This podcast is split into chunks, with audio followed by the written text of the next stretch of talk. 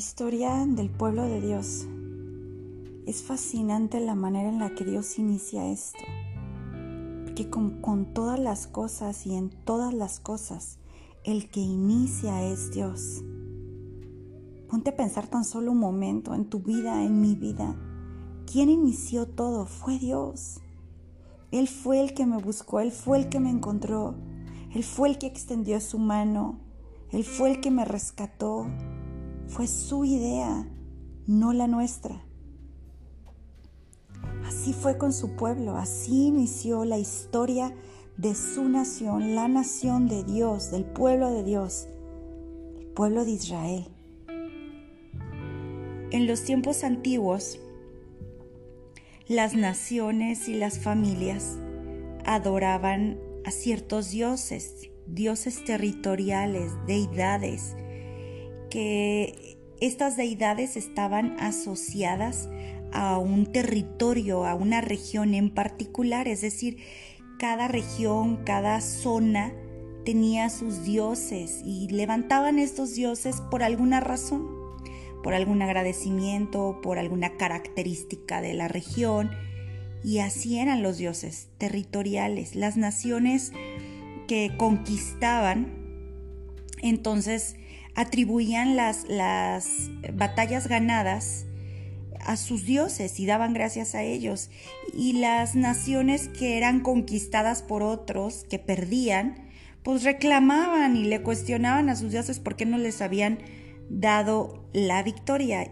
Y así era como se movían las cosas en los tiempos antiguos. Entonces, esta visión del mundo le dio a Dios, por así expresarlo, una referencia, porque entonces, ¿qué fue lo que sucedió? Dios comienza una nación, una que escogió para mostrar su poder y bondad al resto del mundo. Lo vemos en varias partes. En el libro de Deuteronomio viene repetidas veces, y también cuando en Éxodo una vez Moisés le dice a Dios, es que si tú no estás con nosotros, no quiero ir, le dijo Moisés, usted recordará esta parte. Si tu presencia no va, yo no voy. Y entonces Moisés le hace una declaración, dice, porque tu pueblo es conocido porque tú estás con ellos, porque tú estás con nosotros. Y si tu presencia no está con nosotros, entonces, ¿cómo seremos conocidos? Y en De- Deuteronomio varias veces se hace referencia de que eh, la nación, el pueblo de Dios, era Dios lo que quería era a través de ellos mostrar, mostrar su favor. Eh, las demás naciones verían a, a, al pueblo de Dios, verían a Israel, y, y hay un pasaje incluso en Deuteronomio que dice, ¡ay, qué pueblo es este! Que su Dios es tan cercano, que su Dios los guarda, que su Dios los cuida. ¡Wow! ¡Qué nación tan especial! Porque Dios escogió una nación para mostrar su poder y bondad al resto del mundo.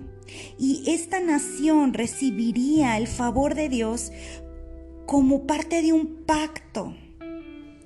Ahora, Dios es el que comenzó una nación y establecería un pacto. El pacto que Dios establece con su pueblo es un pacto solamente de parte de Él hacia el pueblo, y esto es lo, lo más increíble y lo más glorioso, porque tú y yo nos identificamos con esto, porque es el mismo Dios y es la misma forma que hoy está haciendo con nosotros. El pacto que Dios establece con esta nación es un pacto unilateral. Y unilateral significa que dependía de un solo lado, una sola dirección, de Dios hacia nosotros. Dios se comprometía consigo mismo. No sé si recuerdas también cuando habla con Abraham y dice, no hallando a otro mayor que a sí mismo, juró por sí mismo. Dios se comprometería consigo mismo y no demandaba nada a cambio. Este es el pacto que Dios tiene para con nosotros. Este es el pacto que Dios establece para con su pueblo. se compromete consigo mismo y no demanda nada a cambio. El Señor iniciaría este pacto como una expresión de su gracia, no eh, en una respuesta a ningún mérito de nosotros o ningún mérito del pueblo. Dios promete sustentar y preservar esta nación para siempre. Esta nación sería a través de la cual Dios hablaría al mundo. Esta nación sería a través de la cual Dios mostraría su nombre, su favor y su poder al resto del mundo, ofreciendo salvación a todo aquel que creyera en él.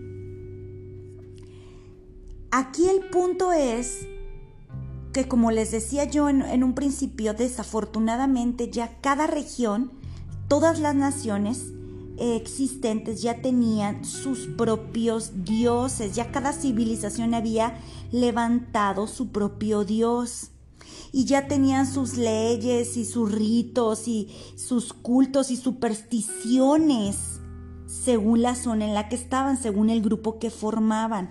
Entonces ya hacían, ya tenían sus prácticas, sus rituales, sus dioses, sus, ya tenían una forma.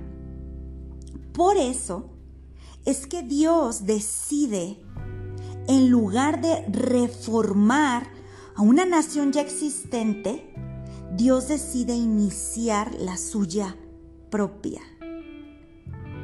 Y en verdad, analiza esto que te estoy diciendo con tu mente, con tu fe y con tu corazón conectado para con Dios.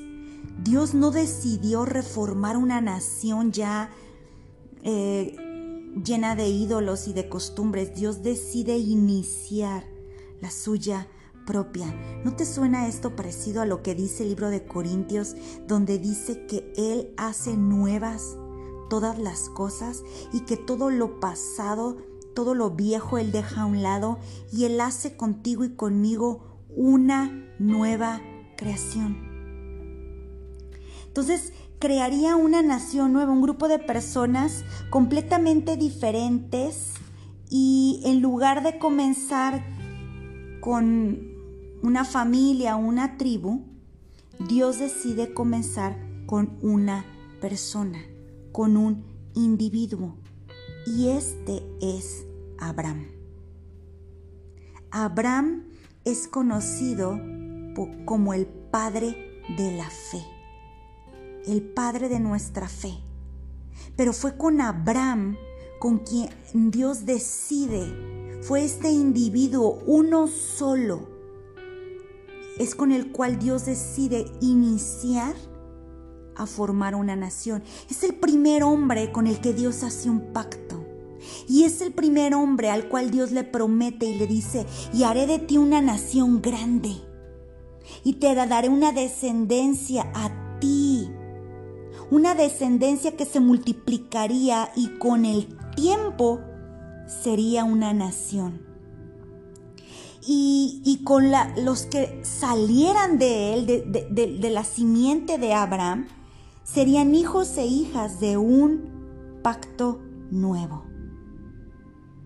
Y esto es glorioso. Esta parte de la historia, de la historia de nuestra fe, es increíble. Ahora, ¿cómo es Abraham? ¿Cómo era Abraham? Yo quiero que usted vaya al libro de Génesis y veas quién era Abraham, quién era este hombre al que Dios elige, quién era este individuo al, con el cual Dios decide, a, tra- a través del cual Dios decide formar su nación, su pueblo, para que fueran sus hijos, sus hijas para siempre, y sellar su relación con ellos con un pacto eterno y glorioso. ¿Quién era Abraham?